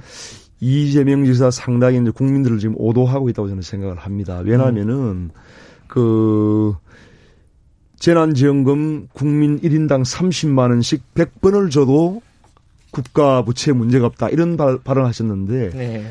100번을 지금 1,500조입니다. 1,500조 같으면 뭐 연간 GDP나 비슷한 그런 상황인데 이런 식으로 이제 현재 어떤 표를 얻고 인기를 얻기 위해서 미래 세대에 어, 그런 엄청난 빚을 음. 물려주는 것은 그야말로 이것은 정치가의 자세가 아니고요. 음. 그야말로 이것은 뭐, 이 정말 그 정치꾼의 그러한 모습을 저는 어, 보게 되었습니다. 그 어떻게 생각하세요? 그거는 저 이재명 예. 지사 얘기는 좀 오해는 있었던 것 같아요. 예. 이 지사가 50번 100번을 주장한 게 아니라 예. 그래도 선진국 수준의 부채 비율이 안 도달하는데 음. 그한 번을 못 주냐 이런 의미에서 근데 부채 아니, 아니, 비율에서 이게 자꾸 이제 오도를 하는 것이요. 지금 이제 이명석 의원님 그 우리나라의 국가 부채가요. 예.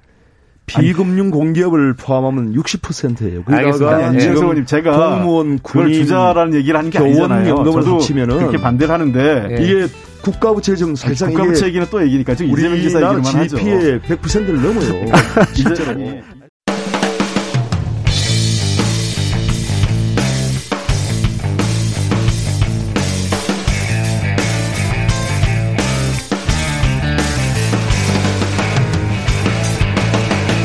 김경래의 최강 시사.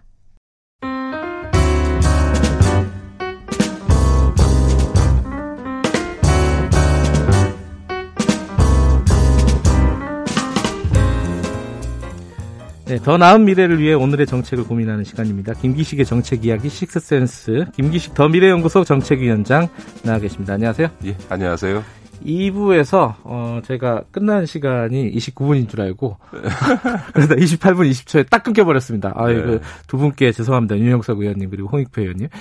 재난지원금 얘기 한참 하다가 네. 또 끊어져 버렸어요. 그래갖고 청취자 여러분들도 깜짝 놀라셨을 텐데 어 재난지원금 얘기 이거 오늘 주제는 아닌데 김기식 네. 위원장 의견 좀 듣고 다음 얘기로 넘어갔으면 좋겠네요. 지금 국가 부채 때문에 네. 뭐 보편 지급을 해야 되냐, 선별 지급을 해야 되냐, 뭐 어떻게 줘야 되냐, 시기는 언제 여러 가지 뭐 논란들이 있습니다.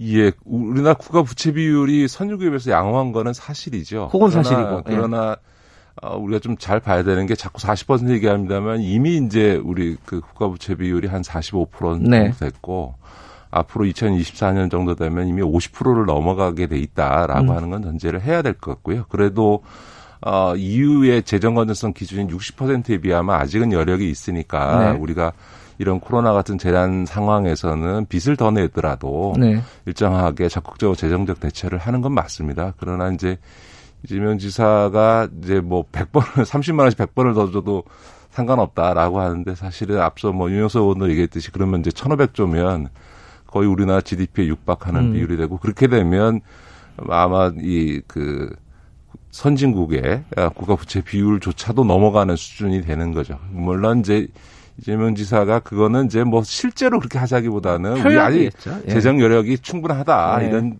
취지로 얘기한 건 예. 이해는 됩니다만 예. 이게 뭐 저 같은 사람이나 정치 평론가나 학자가 그런 정도 얘기하는 건 상관이 없는데 대권 1, 2위를 다투는 그 정치 지도자가 그렇게 표현하는 거는 저는 적절하지는 않다. 왜냐하면 음. 이게 말의 무게가 일반적인 이제 학자나 이제 그 일개 의원이 하는 얘기하고는 차원이 다르기 때문에 어쨌든 강조하려고 하더라도 조금 네. 표현은 적절치 않았다 이렇게 좀 보여지고요. 그 선별이냐 뭐 보편이냐라고 하는 문제는 사실은 이제 뭐 기본소득 논의에서 시작된 건데 앞서 홍익표 의원도 지적했던 것처럼 이건 재난지원금이니까 음. 당연히 이번 코로나19로 인해서 소득 감소가 없고 어려움이 없는 분들한테까지 줘야 될 이유는 없는 거죠. 더구나 이렇게 빚내서 줘야 되는 이런 상황이라면 당연히 가장 이 코로나19로 인해서 직격탄을 맞고 있는 우리 자영업자들 또 일자리 잃어버린 비정규직들 이런 분들에 집중해서 그와 관련해서는 이미 여러 가지 그 통계도 나와 있으니까 또 대상도 특정돼 있고 하니까 이런 분들한테 우선적으로 줘야 되는 것 같고요. 또 하나는 지금 코로나 상황이 이게 지금 조기에 진정될지 상당히 오래 음. 갈지도 지금 불확실하고 최근에 와서는 이러는 급속한 확산세는 좀 진정된다 하더라도 코로나19 상황 자체는 내년까지 계속 연장될 가능성이 네. 상당히 높다. 뭐 내후년 얘기도 하고요. 네, 그렇죠. 네. 그렇게 되면 이제 정부가 쓸 수 있는 수단이 재정 수단밖에 없으니까 네. 앞으로도 계속적인 재정적 수요가 생겨날 수 있기 때문에 예. 어뭐 지금 급하다고 해서 또 빚을 왕창 내서 어, 줬다가 다 계속 이 상황이 음. 어려워지면 점점 점점 정부가 이제는 정책 수단을 잃어버리게 되거든요. 더 이상 쓸 수 없는 상황이 예. 오게 되니까 조금 이제 정부에 그나마 빚을 낼 수 있는 능력조차도 조금은 여유를 갖고 가는 게 좋겠다. 저는 그렇게 음. 생각합니다. 이제 아까 홍익표 의원님 말씀도 그렇고 김기식 위원장 말씀도 이게 뭔가 대상이 특정이 됐다 지금까지 이제 좀 데이터들도 쌓여 네, 네, 있고 네, 네, 피해 상황이 오래됐기 네, 때문에 네, 근데 그럼에도 불구하고 혼란이 있지 않을까? 왜 쟤는 주고 나는 안 줘? 예를 들어 피해를 100만 원 피해는 주고 뭐 120, 80만 원 피해는 안 그, 주고 이게 좀 복잡하지 않겠냐? 그러니까 그런 정도로까지 구분할 필요는 없을 것 같고요. 잘 네. 돌이켜 보시면 네. 서울시하고 경남도에서 중위소득 그러니까 전금의 50% 정도 주겠다라고 음. 했을 때 별로 논란이 없었거든요. 왜냐하면 네. 뭐 나는 많은 중산층들이 나는 뭐 그 정도는 아니야라고 음. 했는데 이게 70% 얘기가 나오면서부터 어 내가 70%에 안 든단 말이야. 음흠. 내가 상위 30%야 그러면서 어 쟤는 주는데 왜 나는 안 줘? 이렇게 돼 버린 거거든요. 그런 네. 점에서 보면 저는 뭐 50% 이하 선에서 어, 지급 대상을 선정하게 되면 음. 국민들께서도 그래 좀 어려운 분들한테 음. 내가 받을 돈을 차라리 그분들한테 좀 더 주더라도 네. 어뭐 그 정도는 괜찮아라고 저는 충분히 수용할 수 있는 우리나라 국민들의 이 공동체 의식이라는 게 전 음. 세계적으로 보면 가장 뛰어난 분들 중에 한 분이죠. 알겠습니다. 어, 오늘 주제가 아니었기 때문에 요, 요까지만 듣고 아, 다 네, 원래 네, 주제로 네. 좀 넘어가겠습니다. 부동산 거래 분석원 요게 만들어진다는 네, 거예요. 네, 네, 네, 애초에 이제 부동산 투기 근절할 수 있는 뭔가 이 조직을 하나 만들어야 되는 거 아니냐 이런 아이디어가 나왔고 실제로 이제 거래 분석원이라는 걸 만든다고 하는데 이게 애초에 이거 뭐 좀 약간 옥상호가 아니냐. 네, 뭐 네, 국세청에서 이미 다 하고 있는 거고 하는 건데 뭘 만드냐 이런 비판도 있었잖아요.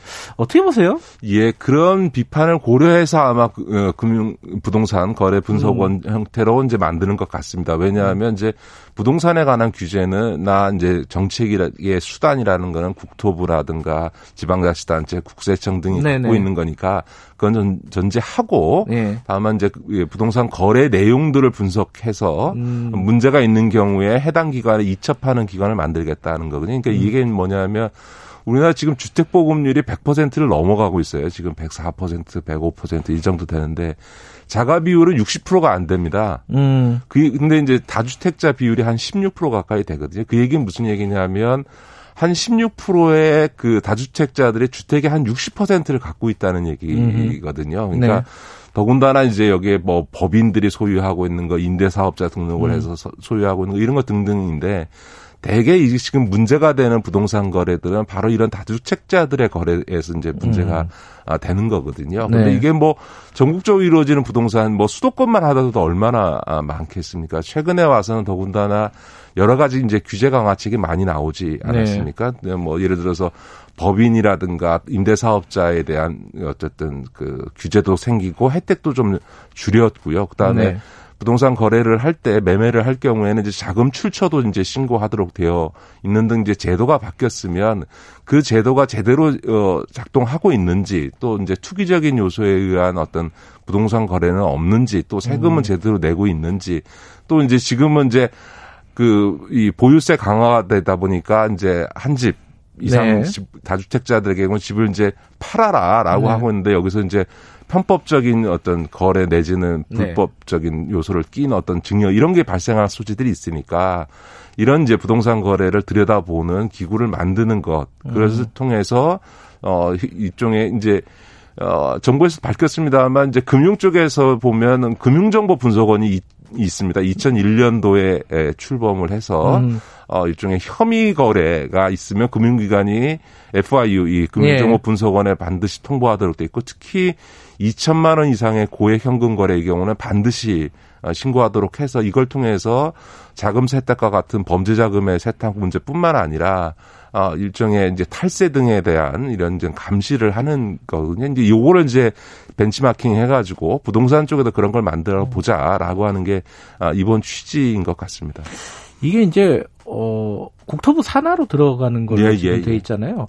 좀 독립된 기구로 해야 되는 거 아니냐. 어차피 이거는 이제 좀 조사를 하고 일종의 준 사정 기관에 가까울 것 같다. 뭐 이런 의견들도 일부 있는데 이건 적절하다고 보십니까? 저는 뭐 국토부 산하에 두는 건 나쁘지 않다고 생각합니다. 음. 왜냐하면 이게 이제 금융정보 분석원도 금융위 산하에 네, 예. 있거든요. 왜냐하면 민감한 국민의 개인정보를 네. 취, 더군다나 취급하는 정도가 아니라 취합해야 되거든요. 모아 서 해야 되니까 정보라는 건 모일수록 위험해지는 음. 거니까 그것에 있어서의 어떤 공적 책임을 분명히 해야 되니까 민간 독립기구로 만드는 방식은 적절하지 않는 음. 것 같고요. 왜냐하면 정보를 취합하는 기구니까 음. 그런 점에서는 어, 어, 어떤 부처 산하에 둬야 되는데 지금 현재로서는 국토부 산하에 두는 게 네. 어, 적절하다. 다만 어, 이게 이제 그 분석을 해서 실제적인 조치를 조사에 들어가서 조치를 하는 거는 국세청이라든가 또 이제 부동산 이제 등기 신고를 받게 되는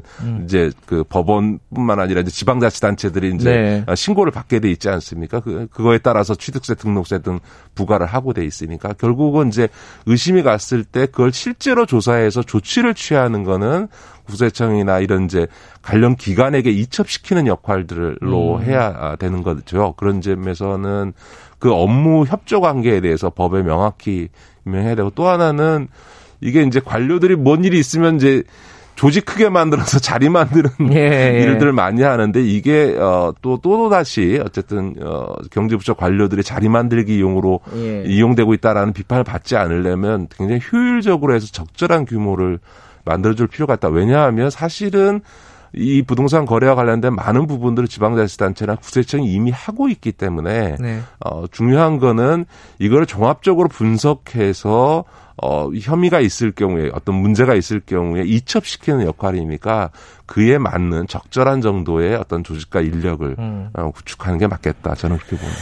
네, 지금 이제 시작 단계니까 논의가 국회에서 좀 더 진행이 되겠죠. 그렇죠. 그렇죠? 입법이 음. 필요한 사안이니까 입법하는 네. 과정에서 어, 그 조직을 어떻게 운영하고 어떤 권한을 갖고 관련 기관 간은 어떤 어, 협력 체제를 구축할 거냐 이런 것 등등이 다 세부적으로 논의가 되겠죠. 알겠습니다. 어, 이게 앞에 어, 재난지원금 얘기하다가 시간이 좀 많이 갔네요.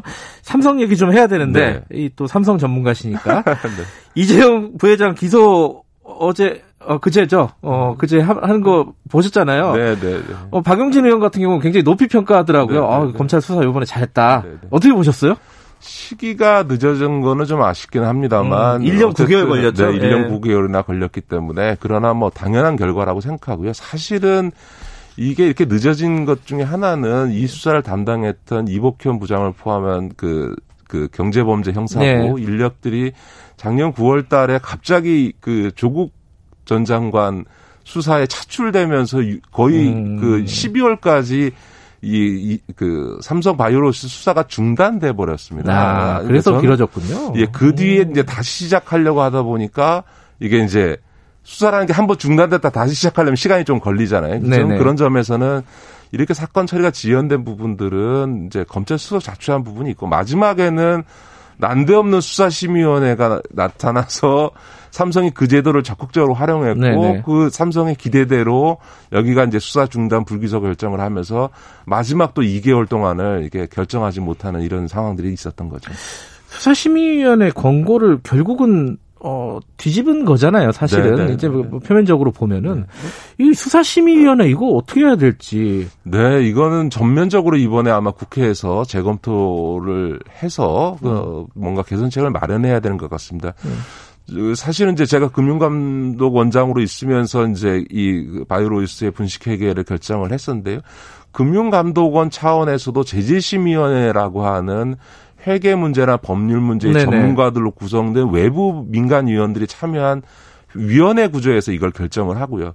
그게 결정을 한다고 최종 결정되는 게 아니라 다시 금융위원회의 증권선물위원회 가서 우리나라 최고의 이, 이 저기 회계 문제 음. 전문가들이 모여서 이걸 논의해가지고 결정하거든요. 그 6개월의 과정이 굉장히 감론을박이 많았고요. 네. 분식회계는 맞지만 이게 어, 중과실이냐 고의냐를 갖고도 굉장히 논란이 있었지만 결국 수차례에 걸친 수십 시간이 넘는 회의를 통해서도 분식회 그것도 고의적인 분식회계다라는 결론을 내렸거든요. 근데 음. 수사심의위원회 회계 전문가도 아닌 분들이 모여서 한 두 시간 보고받고 몇 시간 회의에서 이거를 어, 수사가 음. 부당하다 이런 결론을 내린다는 것 자체가 난센스고요. 어불성설이라고 좀 보여지고 음. 검찰 입장에서는 이미 영장을 청구하는 결정을 할 때부터 이미 사법 처리는 결정돼 있었다고 봐야 되고요. 음. 더구나 판사가 영장은 기각했지만 범죄 혐의의 사실관계는 소명이 되고 네. 증거도 다수 확보됐다. 아니 판사가 증거도 다수 확보됐고 범죄 관계 사실관계도 다 소명됐다고 하는데 기소하지 않는 이런 황당한 결정을 검찰로서는 할수 없었다라고 봐야죠. 근데 어쨌든 삼성 쪽에서는 어 이재용 부회장이 그 지시하거나 보고받지 않았다 얘기를 네. 하고 있고 어, 무리하게 수사해서, 어, 일, 처음부터 목적, 목표를 정해놓고 네. 무리한 수사를 한 것이다. 라고 했단 말이에요. 전 이거와 관련해서 우리 국민들께서 재벌 총수가 기소돼서 무죄 난 일은 한 번도 없습니다. 그 얘기는 무슨 얘기냐면. 어. 재벌 총수를 기소해서 무죄가 났을 때, 그럼 검찰에 대해서 쏟아질 비난. 지금 기소하는 것만으로도 검찰에 대해서 지금 보수 언론이나 경제지에서 이렇게 음. 비난을 하는데 무죄가 나는 상황이 되면 검찰이 견딜 수가 없죠. 그만큼 음.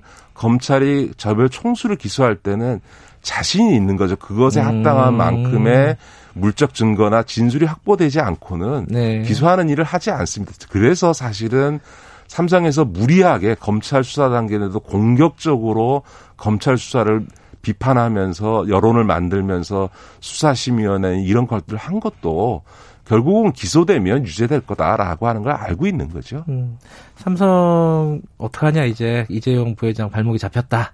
네. 서초동에 잘 발목이 잡혔다. 삼성 이제 큰일 났다. 이렇게 얘기하는 사람들은 어떻게 지금까지? 우리나라 재벌 총수 중에서 저기 사법 처리되지 않았던 사람이 없습니다. 그러니까 속된 말로 별 없는 정과 음. 없는 음. 재벌 총수가 하나도 없고요. 구속됐던 전례들도 많죠. 뭐 현대자동차 정문구 음. 회장, SK의 최태원 회장, 뭐 하나의 김승현 회장 등등 다 구속된 졌었는데요. 그 구속된 기간 동안에 오히려 주가는 올랐고 회사의 실적이 나빠졌다라는 기업은 단 하나도 본 적이 없습니다. 더군다나 이재용 부회장의 경우에는 구속된 것도 아닌 상태에서 어, 뭐, 재판을 받는 것만으로 회사의 경영에 영향을 미칠 거다. 이렇게 전혀 보지 않고요. 오히려 삼성전자의 뛰어난 전문 경영인들이 소신 있게 어, 기업을 경영할 수 있게 해주는 것이 이재용 부회장에게도 지금은 필요한 시기다. 예. 어, 자기를 옹이하면서 자기의 불법적인 경영 승계 작업을 진행하는 것 때문에 권력을 행사해 왔던 이 미전실이라고 하는 조직과 그 인력, 그 과거로부터 내려온 관행을 이제 끊어내는 게 본인을 음. 위해서나 삼성을 위해서 더 오히려 좋다. 저는 그래서 우리 국민들께서 삼성의 미래에 대해서 걱정하실 일은 이 사법 처리 때문이 아니고 오히려 이제 소위 중국의 추격이라든가 그렇죠. 지금 이 예. 휴대폰 사업이 굉장히 어려워지고 있으니까 이런 기업적이고 경영적인 문제가 음. 삼성의 위협적인 거지 이재용 부회장의 어, 사법 처리가 삼성에게 위협적이지 않다 저는 그렇게 봅니다. 국민들이 걱정한다기보다는 일부 걱정하는 사람들이 있는 것 같아요. 그렇죠. 네, 네. 여기까지 듣겠습니다. 고맙습니다. 네, 고맙습니다. 김기식 더 미래연구소 정책위원장이었습니다. 지금 시각은 8시 47분 향해 가고 있습니다.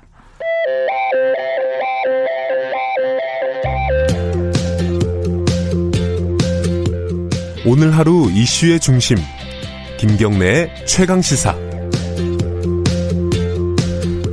네, 어, 이낙연 대표가 당 지도부 구성하면서요 좀 깜짝 발탁이 있었습니다. 어, 민주당 청년 대변인으로 활동을 했던 어, 박상민, 박성민 죄송합니다. 박성민 어, 대변인을 최고위원으로 어, 임명을 했어요. 역대 최고위원 중에 최연소 24살입니다. 어, 직접 스튜디오에 모시고 궁금한 것 좀 여쭤보겠습니다. 박성민 최고위원 나와 계십니다. 안녕하세요. 네, 안녕하십니까. 박성민입니다. 최고위원 뭐 될 거라고 생각하셨어요? 아유, 뭐 전혀 생각 못 했죠. 말씀하신 어. 것처럼 전례 없는 일이고 네. 뭐 저는 심지어 지금 피선거권도 없는 나이입니다. 네, 만 25세가 이제 피선거권이 생기는 네. 기준인데 저는 아직 만 24세이기 때문에 음. 정치적 사각지대에 음. 또 놓여 있는 사람을 또 이렇게 지도부까지 인선하는 부분이 굉장히 저도 좀 깜짝 놀랐습니다. 이게 이제 아 비판하는 쪽에서는 이 박 최고위원이 직접 논평 통해서 그 청년은 일회용이 아니다. 어, 선거 행사할 때만 쓰고 버리는 그런 정치 행태의 문제를 제기한다 이런 얘기 한 적이 있잖아요. 네. 요번은 그렇게 안 될 것 같습니까? 어떻게 보세요? 그렇게 안 되게 해야죠. 어, 본인이 하셔야 되는 건가요, 이거는? 그런 것도 있고 네. 당에서도 네. 굉장히 의지가 많이 있는 걸로 저는 알고 있고요. 실제로 음. 대표님과도 소통을 했을 때에도 음. 저에게 뭐 실질적인 역할을 굉장히 많이 기대해 주시기 때문에 그 음. 역할을 수행할 수 있는 권한까지도 제게 주셨다고 생각합니다. 어떤 역할을 해달라고 해요? 이제 아무래도 청년과 여성이기 때문에 제가 낼 수 있는 청년들의 목소리 그리고 그 민주당이 좀 미흡한 부분인 젠더 문제에 음. 대해서 좀 적임자라고 생각을 하시는 것 같고요. 네. 그것뿐만 아니라 최근에 이제 대표님과 통화를 하면서 나눴던 얘기는 어, 제가 아무래도 정말 평범한 보통 사람의 삶을 살아왔기 때문에 네. 그리고 여전히 사실 평범한 대학생이기도 음. 하기 때문에 제가 이야기를 하는 국민들의 뭐 고민이라든지 고통 이런 부분들이 굉장히 공감력 있게 다가갈 음. 것이다라고 생각해 주시는 것 같아요. 근데 아마 청취자분들도 그렇고 저도 24살이시잖아요. 그러니까 뭐 나이가 중요한 건 아닌데 근처에 있는 사람들이 다 아재들 아닙니까, 솔직히? 한 50대? 네, 뭐. 그분들하고 얘기가 잘 돼요? 뭐 저도 이제 전략적으로 이제 대화도 많이 해야 되고 음. 실제로 사실 근데 당 생활을 제가 지금 처음 하는 게 아니고 이제 1년 동안 대변인 네. 생활하면서 선배님들을 좀 많이 뵀잖아요. 네. 그러다 보니까 어떤 방식으로 소통을 해야 하고 그리고 네. 그분들이 또 제 이야기를 안 들어주시는 건 아니거든요. 그래서 음. 어떤 방식으로 소통을 해야 되는지를 어느 정도는 알고 있는 상황이고 네. 그러다 보니 더 효과적으로 저만의 방법을 좀 찾아서 얘기할 수 있을 것 같습니다. 네. 근데 이제 민주당의 아까 말씀하신 청년 문제, 젠더 문제가 아, 만만치가 않습니다. 왜냐하면 젠더 문제만 해도 최근에 이제 성 비위라고 할까요? 성 범죄가 네. 잇따라 있었잖아요. 네. 뭐 부산시장, 서울시장, 그 전에 충남지사 그리고 뭐 거기에 대한 2차 가해 논란도 좀 있었고 뭐 최근에 이제 김현미 장관 같은 경우에 청년들 영끌 해서 네네. 부동산 한거 그것도 이제 청년들 잘 모르고 한 얘기다 이런 비판도 좀 있었고 음. 이런 모습 보면서 어떤 생각이 드십니까? 어 일단 뭐 성비위 의혹 사건들이 계속해서 네. 발생했던 부분들은 뭐 변명의 여지가 사실 없다고 생각합니다. 특히 음. 이런 일들이 반복적으로 일어난다는 거는 정말 당에서 네. 마음 먹고 쇄신을 어, 해야 할 때 더 늦으면 저는 안 된다고 생각하고요. 네. 사실 지금도 늦지 않았길 바라는 마음으로 좀 이렇게 좀 비장한 각오로 임하고 있는 것이고 네. 이 젠더 문제 같은 경우는 단순히 뭐 지지층을 떠나서 네. 저는 이건 한 사람의 그 존엄한 인간성 음. 어, 그런 삶을 좀 보장해주는 부분과도 굉장히 연결이 된다고 생각해요. 그래서 음. 결코 작은 의제가 아니고 뒤로 네. 우선순위 뒤로 밀릴 수 있는 어, 부분이 아니라고 생각하기 때문에 지금까지 조금 젠더 문제와 관련해서 전 사실 현안이 터졌을 때뭐 네. 뭐 사과를 한다든지 대처를 예. 하는 방식으로 가지 네. 않았습니까? 네. 말하자면 소 잃고 외양간 고치는 음. 그런 게 계속해서 반복이 됐던 건데 이제 앞으로는 소를 이제 잃기 전에 외양간부터 새로 튼튼하게 지어야죠. 그런 생각을 좀 하고 있습니다. 제일 필요한 게 뭐예요? 그 외양간을 튼튼하게 지려면 가장 급하게 필요한 부분들?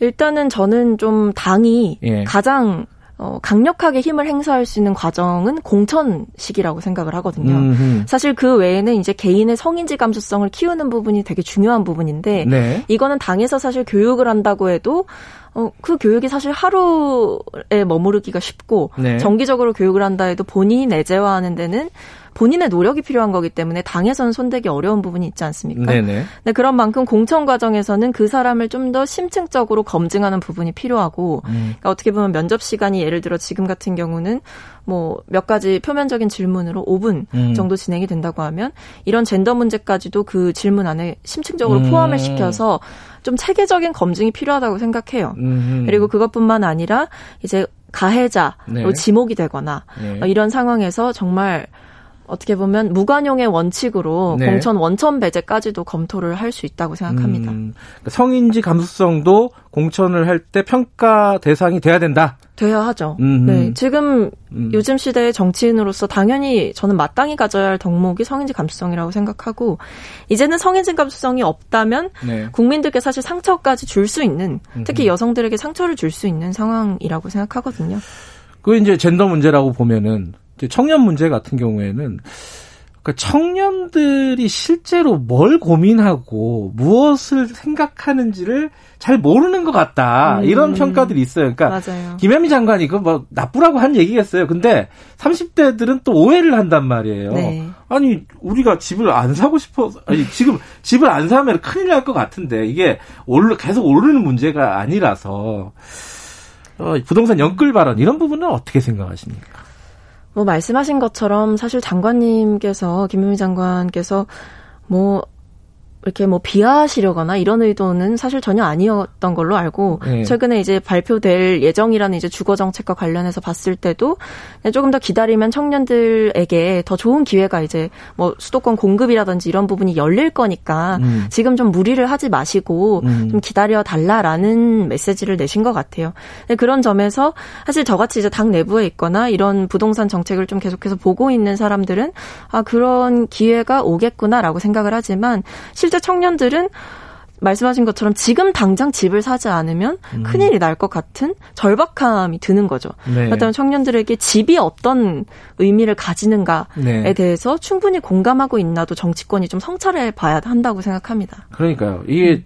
왜냐면은 40대, 50대, 특히 50대, 60대는 다 집을 갖고 있는 사람들이 많잖아요. 특히 그렇죠. 이제 읽어서 예. 이제 집을 가지신 경우가 굉장히 많죠. 그러니까 청년들이 네. 집을 가지려고 그러면 야, 좀 기다려라고 얘기하는 게 청년들이 듣기에는 아니 가진 사람들은 그렇게 여유를 부릴 수 있죠. 우린 여유가 없잖아. 이렇게 얘기하는 거잖아요. 그러니까 그런 부분에 대해서 당에서 청년들의 목소리를 좀 대변하실 수 있는 건가요, 그러면은? 그런 부분들을 이제 소통을 하는 과정에서 혹은 네. 정책을 두고 토론을 하는 과정에서 저는 좀 집에 대한 청년들의 생각, 이런 음. 청년 감수성을 제가 좀 담아낼 수 있다고 생각해요. 저도 음. 이 집이라는 공간이 단순히 뭐, 뭐 집을 돈을 열심히 모아서 집을 사야지 이런 개념을 뛰어넘어서 네. 집이라는 공간이 줄 수 있는 안정감 네. 그리고 청년들이 사실 자신 빼고 모든 게 이렇게 불확실한 사회 속에서 계속 치이면서 살고 있는데 네. 자신의 집이 있는 것이 어떤 마음의 안정감을 주는가 이런 음. 부분까지도 사실 좀 생각을 해봐야 된다라는 음. 거죠. 음. 단순히 집값이 오르고 있고 이런 부분에 무리를 하지 말아라라고 네. 얘기하기보다는요. 예. 네. 그 젠더 문제, 청년 문제 말고 어떤 정책이나 이런 부분에 관심이 있는 분야가 좀 있으십니까? 저는 아무래도 아직 뭐 음. 특정한 분야를 제가 이제 뭐 전문성 있게 쌓아온 거는 아니다 음. 보니까 여러 가지 문제에 되게 관심이 많은데 네. 어 일단 말씀하신 것처럼 청년 문제 같은 경우도 사실 부동산 문제, 청년 주거 문제 이런 것들이 거대 담론과 계속 연결이 되어 있는 그렇죠. 거거든요. 예. 그래서 이게 단순히 청년 주거만 똑 떼서 해결할 수 있는 문제가 아니고 음. 결국 부동산 시장의 구조를 바꿔야 되는 문제고 네. 일자리 문제 같은 같은 경우도 산업 생태계를 바꿔야 되는 문제랑 음. 연결이 되는 거죠. 네. 그렇기 때문에 그런 점에서 또 연장선상으로 저는 어, 최근에는 굉장히 지역균형 발전 이런 부분에도 관심을 좀 갖게 됐어요. 사실 음. 대학생일 때 그냥 정당 생활을 음. 하기 전에는 별로 그게 다가오지가 않았는데 네. 뭔가 최근에 일련의 일들을 보면서 참 이 지역 발전이라는 부분이 음. 굉장히 중요하구나라는 생각을 했습니다. 예, 청취자분들 그리고 국민들이 젊은 정치인들이 이렇게 커가는 모습, 발전하고 성장하는 모습 이런 것들을 볼 수 있는 그런 분이 되셨으면 좋겠네요. 네, 열심히 하겠습니다. 어, 단답형으로 롤 모델 있습니까? 어... 정치인 중에? 저는 지금 독일에 있는 메르켈 총리. 아, 멀리, 멀리서 찾으셨군요. 가까이서 얘기하면은 논란이 되기 때문에. 자, 네. 우문현답이었습니다. 여기까지 듣겠습니다. 고맙습니다. 네, 감사합니다. 더불어민주당 박성민 최고위원이었습니다. 김경래 최강시사 오늘 여기까지 하죠. 저는 뉴스타파 기자 김경래였고요. 내일 아침 7시 20분에 다시 돌아오겠습니다.